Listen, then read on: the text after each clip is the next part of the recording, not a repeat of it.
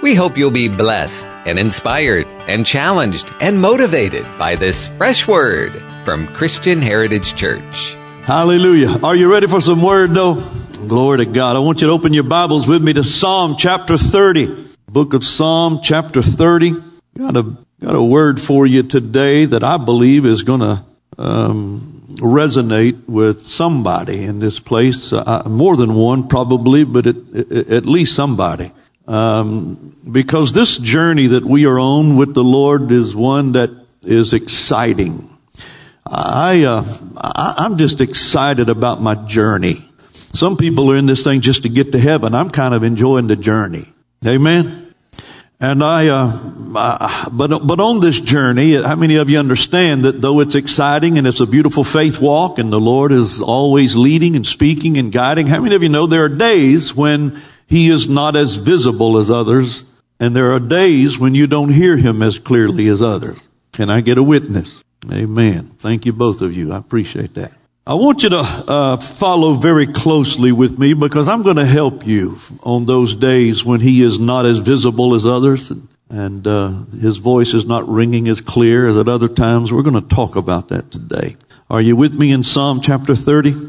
I'm going to begin reading in verse 4, and I'm reading from the New King James. He said, "Sing praise to the Lord, you saints of His, and give thanks at the remembrance of His holy name. For His anger is but for a moment, but His favor is for life. Weeping may endure for a night, but joy comes in the morning." Oh, hallelujah. How many of you know we could have church for about 2 hours right there in that verse? Glory to God. Verse 6. "Now in my prosperity I said, I shall never be moved. Lord, by your favor, you have made my mountain stand strong. You hid your face, and I was troubled. I cried out to you, O Lord, and to the Lord I made supplication. What profit is there in my blood when I go down to the pit? Will the dust praise you? Will it declare your truth? Hear, O Lord, and have mercy on me, Lord. Be my helper. You have turned for me my mourning into dancing. You have put off my sackcloth and clothed me with gladness, to the end that my glory may sing praise to you and not be silent. O Lord my God, I will give thanks to you forever." Bow your heads with me. Father, thank you today for another opportunity to communicate your word. Lord, you know my heart today. You and I have talked about this already. Lord, I desire today to simply be an instrument in your hand. Anoint me. And I pray, Father, that every word that comes out of my mouth today will be pregnant with revelation. Let everyone that is under the sound of my voice today hear what the Spirit is saying to the church. And Lord, for that, I will give you praise. In Jesus' name. Somebody say amen. It is my observation that we live in a church culture which self-creates phoniness. Don't look around now. Look straight up here. It is kind of self-perpetuating in our ranks. The phoniness is this. We've seen so much spiritual hype that no one's comfortable saying, "I'm a little discouraged. I'm tired. I'm lonely. I'm hurting. I'm disillusioned. I'm disappointed." We don't want to say that because we've got a bunch of spiritual phoniness around us where everybody else is saying, "If you were like me, you would never be that way." It's quiet in here, but I'm going to preach anyhow. Well, look at me, everybody. Look at me. I'm up to here with it. I want to live in a church culture where people are comfortable enough to take the mask off and quit acting like you're all that, a RC Cola, a moon pie, and a bag of chips. Because you ain't none of that. Amen. How many of you still love me? Look at your neighbor and say, "He ain't really talking to you, so don't worry about him." We're chasing an illusion created by our misguided attempt to somehow be spiritual. When I read this psalm, I get greatly encouraged when I read this psalm. Everybody in this room can identify with the psalmist in this psalm. See, sometimes we read behind the writers of the Bible and we revere them so much that we miss their humanity. But when I read a passage like this, I see the spiritual strength of the rider, but I also see his human frailty. And I like that. Look at it. At the beginning of verse 6, he declares, I shall never be moved. At the end of verse 7, he declares, you hid your face and I was troubled. Wow. In verse 6, he's bragging about how strong he is. And in verse 8, he's crying. Oh, hallelujah. I'm talking to somebody today. See, I'm not sure how that affects you, but it makes me feel a whole lot better about me. Because I'm going to tell you, some of y'all think that those of us that stand in this pulpit and hold a microphone that we're so anointed we glow in the dark. But I'm here to suggest to you that it don't matter whether you're up here, down there, whether you are in church, out of church, it don't matter. I can tell you that there are days when discouragement wants to just grip your heart and wants to bring you down and cause you to live frustrated. But I came today to help somebody that in those days of discouragement, when the day before you feel like you can charge hell with a water pistol, and the next day you can't even get out of bed, that in both of those occasions, God is still God. There is still an anointing on your life, and you are still selected and called out and appointed by the Creator of heaven and earth. Ooh, I'm going to preach till 3 o'clock now. Hallelujah. Y'all hang on. We're going somewhere with this. Now let me ask you this. Have you ever reached such a spiritual high that you thought you'd never be shaken again? Only to have life throw you a curveball. Listen to this. Here are the psalmist's words in this passage. Watch this. He says, in this passage we just read, you healed me. You brought my soul up from the grave. You kept me alive. You didn't allow me to go down to the pit. Your favor is for life. Your joy comes in the morning. You prospered me. You made my mountain stand strong. The next line, verse 7, you hid your face and I was troubled. I cried out to you, oh Lord, oh Lord. Anybody ever had that cry? Oh Jesus, oh Jesus, help me Jesus. See, sometimes when you get real down and it gets bad enough, you don't even worry about how pretty you pray. You don't pray church prayers. Amen. I mean, when you get desperate, you pray desperate prayers. You ain't trying to impress somebody with your church speak. How many of you know when you get desperate and you down far enough and you're hurting bad enough, your prayer don't sound like this. Dear Lord God, I beseech thee today that thou wouldest meet me in my time of great need. No, man, you get down low enough and you don't care. It don't sound pretty to you. You just up out of your belly, out of your spirit. Jesus! You remember Peter when he's walking on the water and he began to sink? You remember what his prayer was? He didn't break into a church prayer. His prayer was, Jesus, save me! My wife and a friend of ours was driving down the road. This was years ago. We were young in ministry. We had a car. We had a car that wouldn't go in reverse. Anybody identify? Every time we got in that car to go anywhere, before we left wherever it was parked, we laid our hands on the dashboard and prayed, Jesus, get us there safely. If you pulled up to the gas pump and accidentally pulled up too far, I had to go around the block to come back. And one day, my wife and a friend of hers driving down the street, and my wife was coming up to an intersection and went to apply the brakes, and there were no brakes. And she said to her friend Joanne, she said very calmly, Joanne, don't panic, but I don't have any brakes. And Joanne went into prayer, and this was her prayer. Jesus, Jesus, Jesus, Jesus. Anybody ever prayed a prayer similar? Man, listen, when it gets bad enough, don't you worry about what it sounds like to somebody. You just cry out to your Lord like the psalmist did here. Say, Lord, I was real strong. I thought I had this thing all together. I was flying high. Lord, you know my heart. My heart was right. I was good. I was strong. Everything was good. But Lord, something happened. And today, I just need you, Jesus. I need a word. I got to have a message. I got to have something from you that's going to get me through this mess. How many of you understand understand that in the midnight hour, whenever you don't know how to get out of the mess, Jesus will walk in and turn that thing around. Somebody in here that's been there ought to shout glory. Hallelujah. Don't act like you. I never had to pray those kind of prayers, because ain't none of us believe in it. We all know you. Amen. Hallelujah. Now he feels terrible guilt, because not only is he troubled and crying, but he's made that bold declaration, I'll never be moved. I'm curious if anybody here today can identify with him. You remember Peter, he can identify. I'll never deny you. Jesus said, boy, you ain't gonna make it through the night.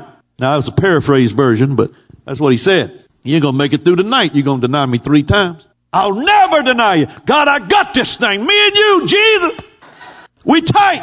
We good. I'm your man of faith and power. I'm your woman filled with the Holy Ghost. And the next day, we can't even find you in church. What do you do when God does something that you just didn't expect? Even more importantly, when he does something that seems to be just completely out of character for him. After all the miracles, all of the answered prayers, all the blessings, and then all of a sudden, he hides his face from you. What a shock. Has it ever happened to you? Sometimes the disillusionment of thinking you know how God's going to work, only to have him cross you up, can just be overwhelming at times. This all reminds me of the situation the disciples were in after the death of Jesus on the cross. Let me take you there and remind you. Turn to John chapter 20, verses 19 through 29. John chapter 20. Look at this. Then the same day at evening, being the first day of the week, when the doors were shut where the disciples were assembled for fear of the Jews, Jesus came and stood in the midst and said to them, peace be with you. When he had said this, he showed them his hands and his side. Then the disciples were glad when they saw the Lord. So Jesus said to them again, peace to you, as the Father has sent me, I also send you. And when he had said this, he breathed on them and said to them, receive the Holy Spirit. If you forgive the sins of any, they are forgiven them. If you retain the sins of any, they are retained. Now Thomas, called the twin, one of the 12, was not with them when Jesus came. The other disciples therefore said to him, we have seen the Lord. So he said to them, unless I see his hands and the print of the nails, and put my finger into the print of the nails, and put my hand into his side, I will not believe. And after 8 days, his disciples were again inside, and Thomas with them. Jesus came, the doors being shut, and stood in the midst and said, peace to you. Then he said to Thomas, reach your finger here and look at my hands, and reach your hand here and put it into my side. Do not be unbelieving, but believing. And Thomas answered and said to him, my Lord and my God. Jesus said to him, Thomas, because you have seen me, you have believed. Blessed are those who have not seen and yet have believed. Get this picture with me. The disciples had pinned all of their hopes and dreams on Jesus. They believed him to be the Messiah, the promised king, which he was, but they fully expected that he had come to establish a new earthly kingdom and reign on earth, which meant that each of them would rule right alongside him while he's here. And now, much to their dismay, they find him dead in a tomb, wrapped in grave clothes, killed by his enemies. Wow. Talking about disillusioned and disillusionment. Listen, God doesn't always operate according to your script. Oh, hallelujah. I got to stay on track here. Any preachers in here, y'all know what it's like to want to chase rabbits while you're preaching. It really wasn't supposed to turn out like this. We saw it another way. We believed it was going to be something different. This is not how we saw it turning out. I don't know about you, but I can feel these guys. Now let me help somebody right here. Get this. Many people mistake what he does for who he is. I'm going to explain. Hang with me now. As long as God keeps doing what he's been doing, we don't have any problem. We have a problem when he changes what he's been doing, and what he's doing now seems out of character for what we seem to know about him. What do you do when what he does seems out of character for what you understand about him? What do you do when it don't make sense? What do you do when it seems absolutely diametrically opposed to what God ought to be doing in your life? His character is what you trust when you don't understand what he's doing. Somebody ought to tweet that right there. You trust his character when you don't understand what he's up to. Hallelujah. Watch this, y'all. When I don't understand him, when you are in a season in which God has hid his face, you already know enough about his character to sustain you in those days. When I don't understand this mess, it's when I have to trust what I know about him. Here's what I know. He said, I will never leave you. I will never forsake you. That's what he said. Do I believe? Do I trust his character? Or do I trust my circumstances? Do I trust what I'm seeing? Or do I trust what I heard? What you hear. I'm not talking here. What you hear. You know, there's a difference between what you hear and what you hear. What you hear will sustain you when what you see ain't lining up. You remember Elijah in the middle of a 3-year drought says, I hear the sound of the abundance of rain. Ooh, I feel the Holy Ghost. He says, I hear something. They're in a 3-year drought. And a drought, listen, when them people talk about being in a drought, it ain't y'all, your lawn turning brown. When them people talk about a 3-year drought, man, it ain't nothing but dust. A 3-year drought. And he says, I hear the sound of abundance of rain. But watch this. Here's Elijah. You can identify. Here's Elijah seeing drought, but hearing. I hear something that ain't lining up with what I see something that ain't lining up with what I heard. What do I do? He sends his servant, go look, because I hear rain. Go look. The servant goes and looks and comes back and says, I see nothing. Listen, there's always going to be somebody to tell you that what you're hearing. Oh, hallelujah. In a minute, if I throw this microphone and take a lap, somebody just jump right in behind me, because I'm about to preach my own self happy right here. Not yet, brother. You make me hurt myself. Go look again. And he goes again. You know the story. On the 7th time, he comes back. Woo, and he says, I see a cloud coming up out of the sea, the size of a man's hand. By the way, before I get there, he says to his servant, go. And the Bible says that Elijah sat down, put his head between his knees. Why? Because Elijah says, I can't allow what I'm seeing to keep messing with me. So I ain't even gonna look at my mess. I don't care about the drought.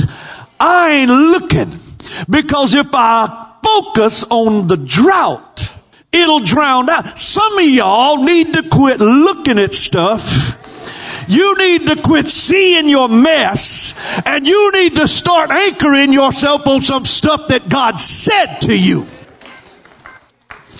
Go look. And he comes back on the 7th time. I see a cloud coming up about the size of a man's hand. And Elijah said, all right, now go tell Ahab to get his chariot and get out of here, because there's going to be so much rain that he ain't going to be able to get his chariot through it.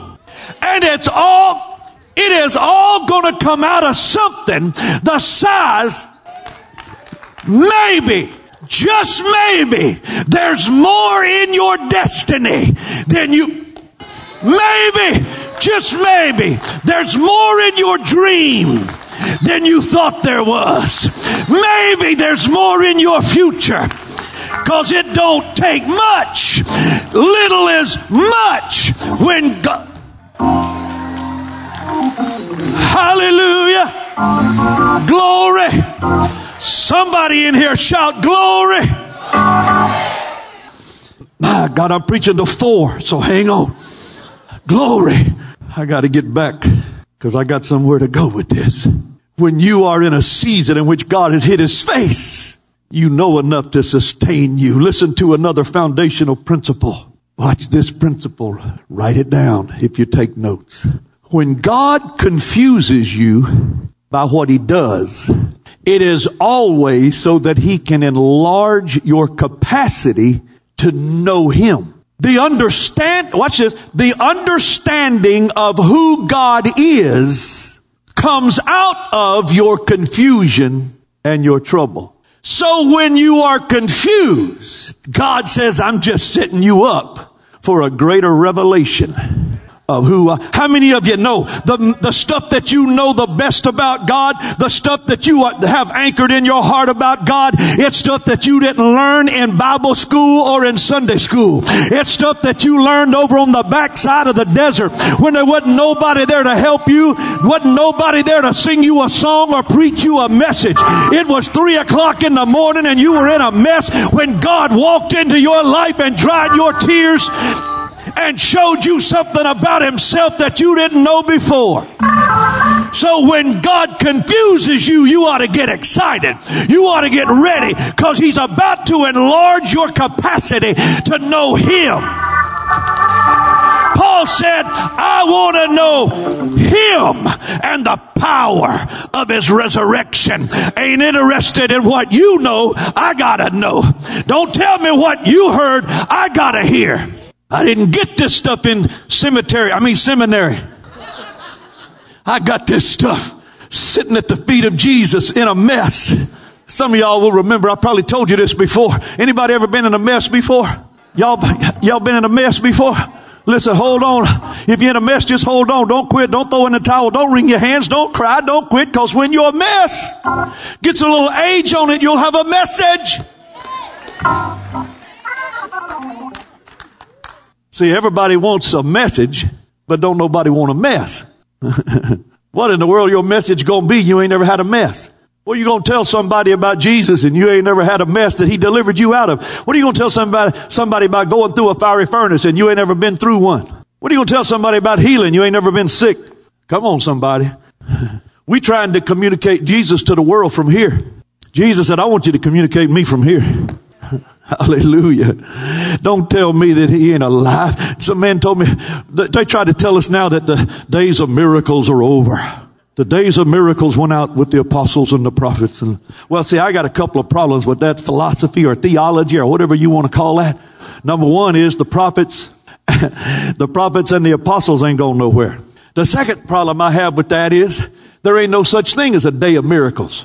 There's only a God of miracles, and he's the same yesterday, today. Oh, hallelujah. Somebody that knows him this morning ought to get excited. Somebody that knows him today ought to shout and give God some praise in here.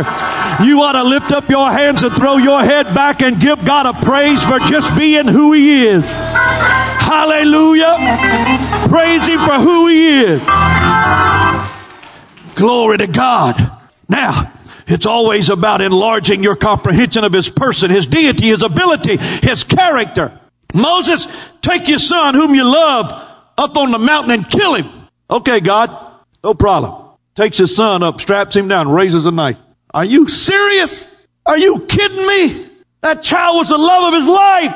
God said sacrifice him.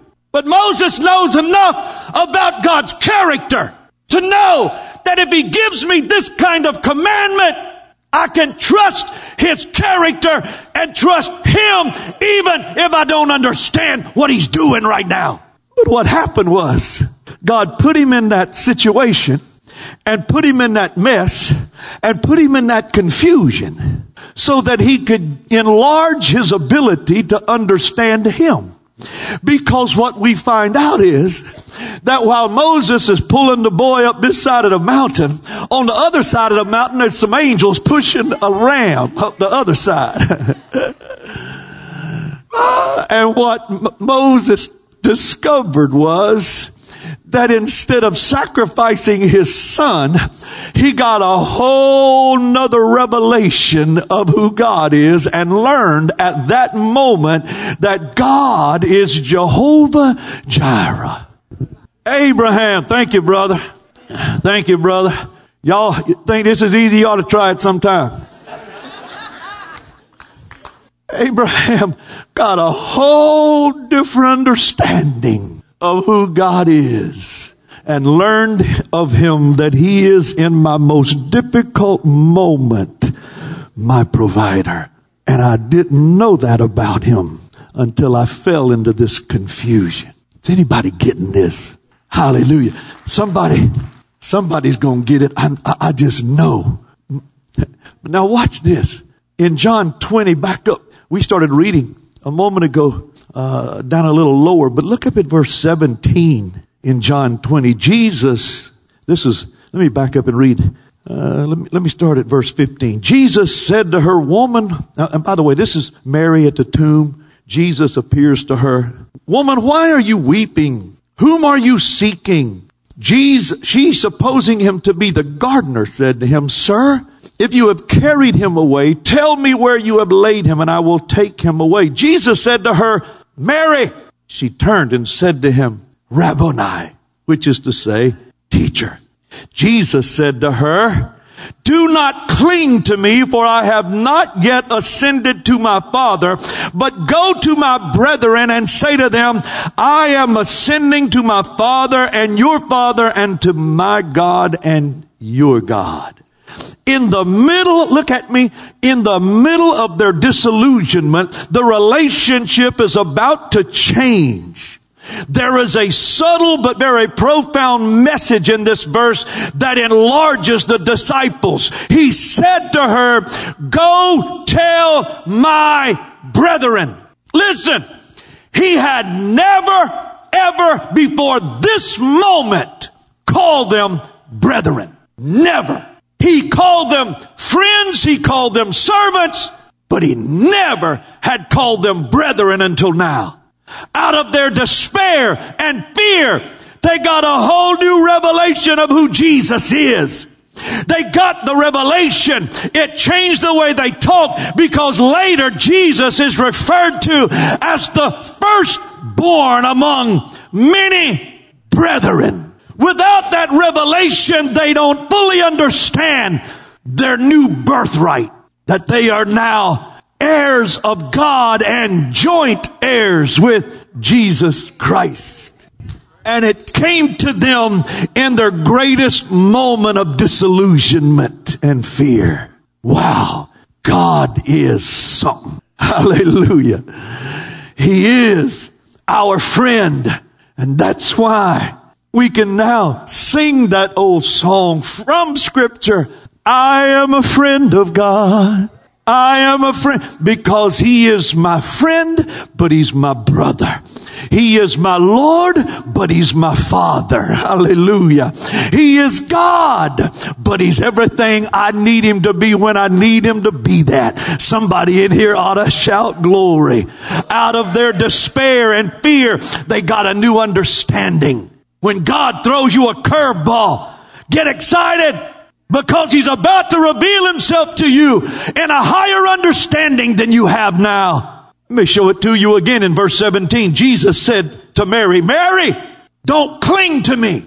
Don't cling to me." In other words, if you cling to me, you're holding on to the past. You're holding on to what you presently know about me. I know you want to cling to me because you love me, but your love is based on what you've known up to now. Your love is based on all you know now. Don't cling to me. You got to release me so that I can reveal myself at another level. Because in a few days, you're not going to be able to touch me physically anymore, because I'm out of here. But I'm going to send my comforter, and I'm going to come back and take up residence down on the inside of your reborn spirit. Oh, hallelujah.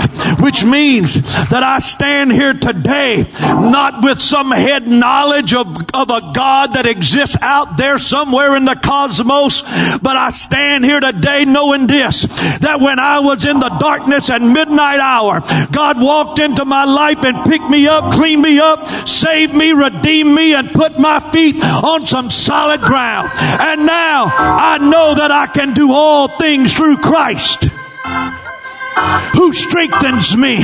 Greater is he that's in me than he that is in the world. And if God be for me, somebody tell me, who in the world can be against me anyway? Hallelujah. I know him now. I know him now. This ain't about something I read. This is about something I lived.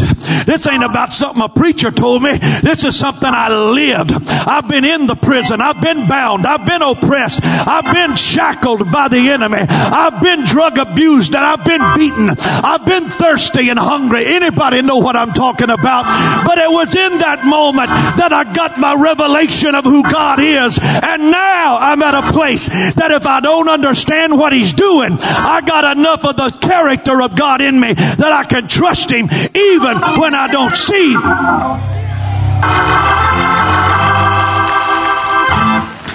Hallelujah!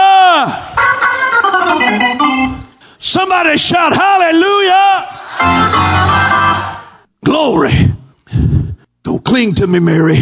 You're clinging to what you know. You're clinging to all you've known. But there's something more. There's something greater. It's coming. You've related to me one way. Now you're going to relate to me in another way. Before this, you related to me in the flesh. Now you're going to relate to me in the spirit. Oh, hallelujah. She just got a higher understanding. Her understanding of him has just enlarged. Don't cling to what you have known about me, because if you do, you'll never know more than you know right now. Hallelujah. Listen, children of God, don't cling to your past blessings. Don't cling to past revelation, assuming that because of those things that you somehow know about the fullness of God, when God hides his face, you trust his character. Now look at this, and I'm closing with this. Look at the difference in the way people get it. The first disciples, without Thomas there, saw his scars and believed. They just saw it and they believed. That's what it took. Some people, all they got to do is just see God do something in their life, and it changes them. And that's all they need. Later, Thomas says, I've got to put my finger in his scars before I believe. Thomas didn't get it until he felt something. Some people get it just by seeing. Some people get it when they feel something. But Mary in the cemetery heard his voice when he said, Mary, and she got it. Some people have to see it. Some have to feel it. But there's some of us that say, God, all I got to do is hear it, Lord. All you got to do is let me hear it. Just let me hear it. Because what I hear is more important than what I see. When Peter got out of the boat and started walking on the water, the Bible says he's out on the water. The waves are... He got out of the boat on a word. He heard something that got him out of the boat. Jesus said, come! And he got out on... See, I know he walked on water, but I believe he's really walking on word. Because you can't walk on water, but you can walk on word. And he's walking on word. Watch this. Read it for yourself. And the Bible says, and he saw the storm, the wind, the waves, the lightning, the clouds, the rain. He saw the waves, and he began to sink. He's out of the boat on what he heard, but he began to sink when he focused and believed what he saw over what he heard. What do you do when what you heard, or what you see rather, ain't lining up with what you heard? What do you do when what you see flying in the face of what you think you heard God say? Anybody ever been there before? I'm out here on what I heard, and now all I see is this trouble. All I see is this storm. But how many of you understand? The waves and the wind had nothing to do with him walking on water, because he was walking on water. It didn't matter. It wouldn't have mattered if the ocean was flat. You can't walk across a swimming pool. It don't matter about the winds and the waves. They're distractions. He was out there on what he heard. Hallelujah. Some of you have heard things. I'm telling you, I was driving over here this morning, me and the Lord just talking about this day. And I know God put in my spirit that there's some people here that have heard some things and believed some things, had some vision and some promise, a destiny, some hope, something that you believe God told you, and it didn't come to pass. And then all of the mess of your life just started coming up around you. And then all of a sudden, somewhere in your past, don't know what day it was, but somewhere in your past, you went and buried your dream or your word that God spoke to you. I'm here today to tell you this. You know enough about His character to trust Him right now enough to go back to the moment in time that you buried your dream or your destiny or your word, and today dig that thing back up and breathe life back into it and say, God, I trust your character. It hadn't come to pass yet, but I trust what I heard, and I'll hold on to this, and I'll anchor my life on it, and I'll stand on it and never be moved from this thing because I trust your character. If that's you, if this word and what I just shared touched you where you are, that may be one of you, it may be 10, maybe, I don't know how many. I don't care if it's just one. But if it touched you where you are today, and you've been challenged by this to believe again, to dream again, you've been touched by this word to think that there's something about God I know that's bigger than what I'm seeing. If that's you, raise your hand right where you are, and I'm going to pray for you. I'm praying. I tell you what I want you to do. Those of you, everybody stand up with me, please. Everybody stand up. Stand up with me. If you just raised your hand, or maybe you didn't raise your hand, but you know you should have, I want you now to take one more step and come and meet me right down front here, and I'm going to pray with you. Come on. Come on. I'm going to pray with you. Hallelujah. Come on.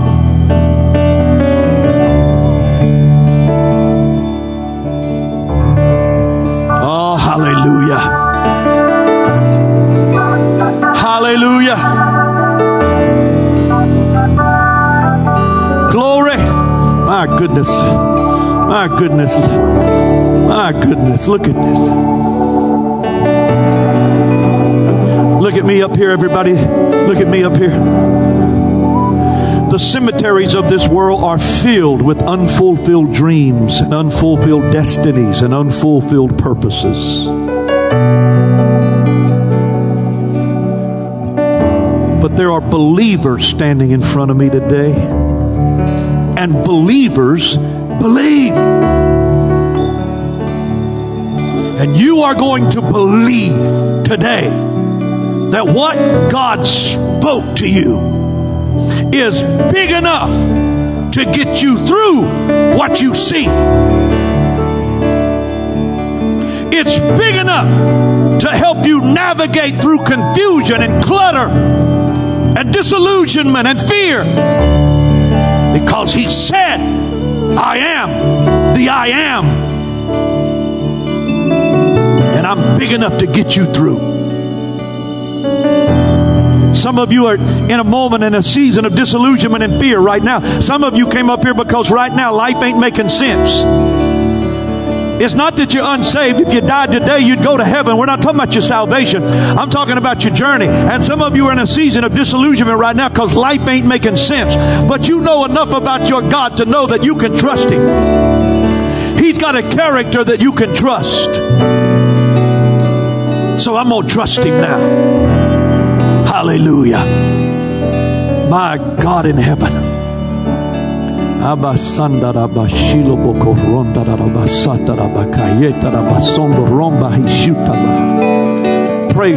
you that are up here, just pray. Just talk to the Lord a minute and tell Him what's on your heart. Tell Him where you are and remind Him that you just need to hear something today. Remind Him that you just need a fresh word. And maybe this is it. Maybe what I shared today is what you needed to hear. That's what. But now you can anchor yourself again on His character. Just tell Him. Put it in your own words. Don't wait for me to do it. Don't wait for me to pray your prayer. Hallelujah. Hallelujah.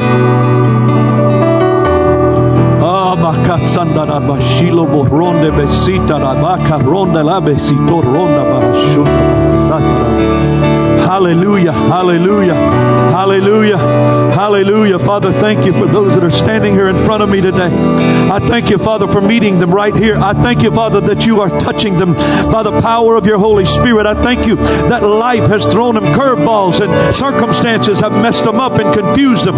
Lord, I thank you today that what they're seeing has not lined up with some of the things they've heard. But today, I thank you, Lord God, that they've heard a fresh word. They've got a new sound. They've heard something fresh that will allow them to stand on your promises and trust your character. And I give you the praise for it in Jesus' name. Hallelujah. Lord, I thank you for fresh vision today, fresh dreams. Somebody that has almost given up, or maybe you have given up on a promise that you believe God promised you a long time ago. Go back and get that thing right now and freshen it up. Take it before the Lord again and hold it up to Him and remind Him that He gave you that promise. And remind Him that you're going to not give it up again, but you're going to hold on to it. You're going to cherish it. You're going to anchor your life on it. The safest place in the world to be is anchored on the promise of God and on the Word of God, on the voice of God. Hallelujah.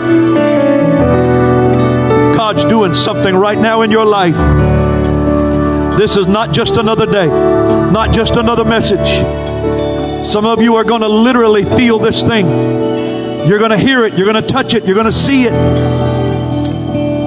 It's going to be revealed to you in a fresh way. Oh, hallelujah. Now, those of you that are standing before me, I want you to lift your hands to the Lord and say this to Him. Say it to Him, not to me. Say it from your heart. Dear Lord Jesus, thank you for reminding me that I can trust you even when I don't see you. I can trust you even when I don't feel you. I can trust you because you're trustworthy. You're God, and I love you. Thank you for allowing me to hear something new that will make sense of what I'm seeing. Thank you, Father. In Jesus' name, I give you the praise. Now somebody give the Lord a clap offering of praise. Hallelujah. Hallelujah. Hallelujah. Glory, glory, glory, glory. I feel Jesus, y'all. Anybody feel Jesus in this place? Man, He's here. Glory to God. Listen, I'm not going to come down and lay hands on anybody because there's some stuff that you don't get by impartation. This is stuff you're going to get directly from Him. This is a link between you and God. I can't impart this to you. I can lay hands on you till I rub you bald-headed and you ain't going to get this. This is going to come from Him directly to you. And you got it today. If you heard this word and if it ministered very dramatically and specifically to you, I want to encourage you to get the CD or the DVD of this. Put it in your car. And for the next week or two, every time you crank your car, just let it be playing. Let it loop. Just play it and get this in you, because one of the things we know about us is that we learn by repetition. That's the way we learn, you know. It gets in you more. I know when you're in elementary school and you learn your ABCs, you learn A, B, A, B, and then you A, B, C, A, B, and you learn by repetition. Now that you 50 or my age, you still learn by repetition. So get this. Put it in your life. Let this word get in your spirit so that it lives there and it will anchor you. I love you. And I'm honored to be back with you today. I don't know what time I was supposed to quit or what time y'all normally get out, but I've enjoyed myself, whether y'all enjoyed it or not, so I'm all right. But I thank you for allowing me to come. Thank you to Pastor Steve and Yvonne. Your pastor and first lady are the best. Y'all are so blessed to have them, and I thank God for them. I honor them today. And for him to call me and ask me to come and fill in while he's gone lets me know that he trusts me, and that's the greatest honor that any pastor could give me. And so I appreciate that. I love y'all. God bless you. Thank you, Pastor Mike. Our prayer is that God will take this word and plant good eternal seeds deep into your soul. Father, we pray for your great wisdom to infiltrate this listener, draw them to you, and take them gently down the road to their next destination in life. And if you're in need of a home church, we invite you to join us at Christian Heritage Church on Shara Road in Tallahassee, Florida, a multicultural church founded on the truth of God's Word and the power of the Holy Spirit. For a worship service where the presence of God has first place, you're invited to Christian Heritage Church. Sunday morning service is at 10:30, Wednesday evening at 7, plus youth group and kid power and small groups and more. For all the latest information, visit our website, chctoday.com.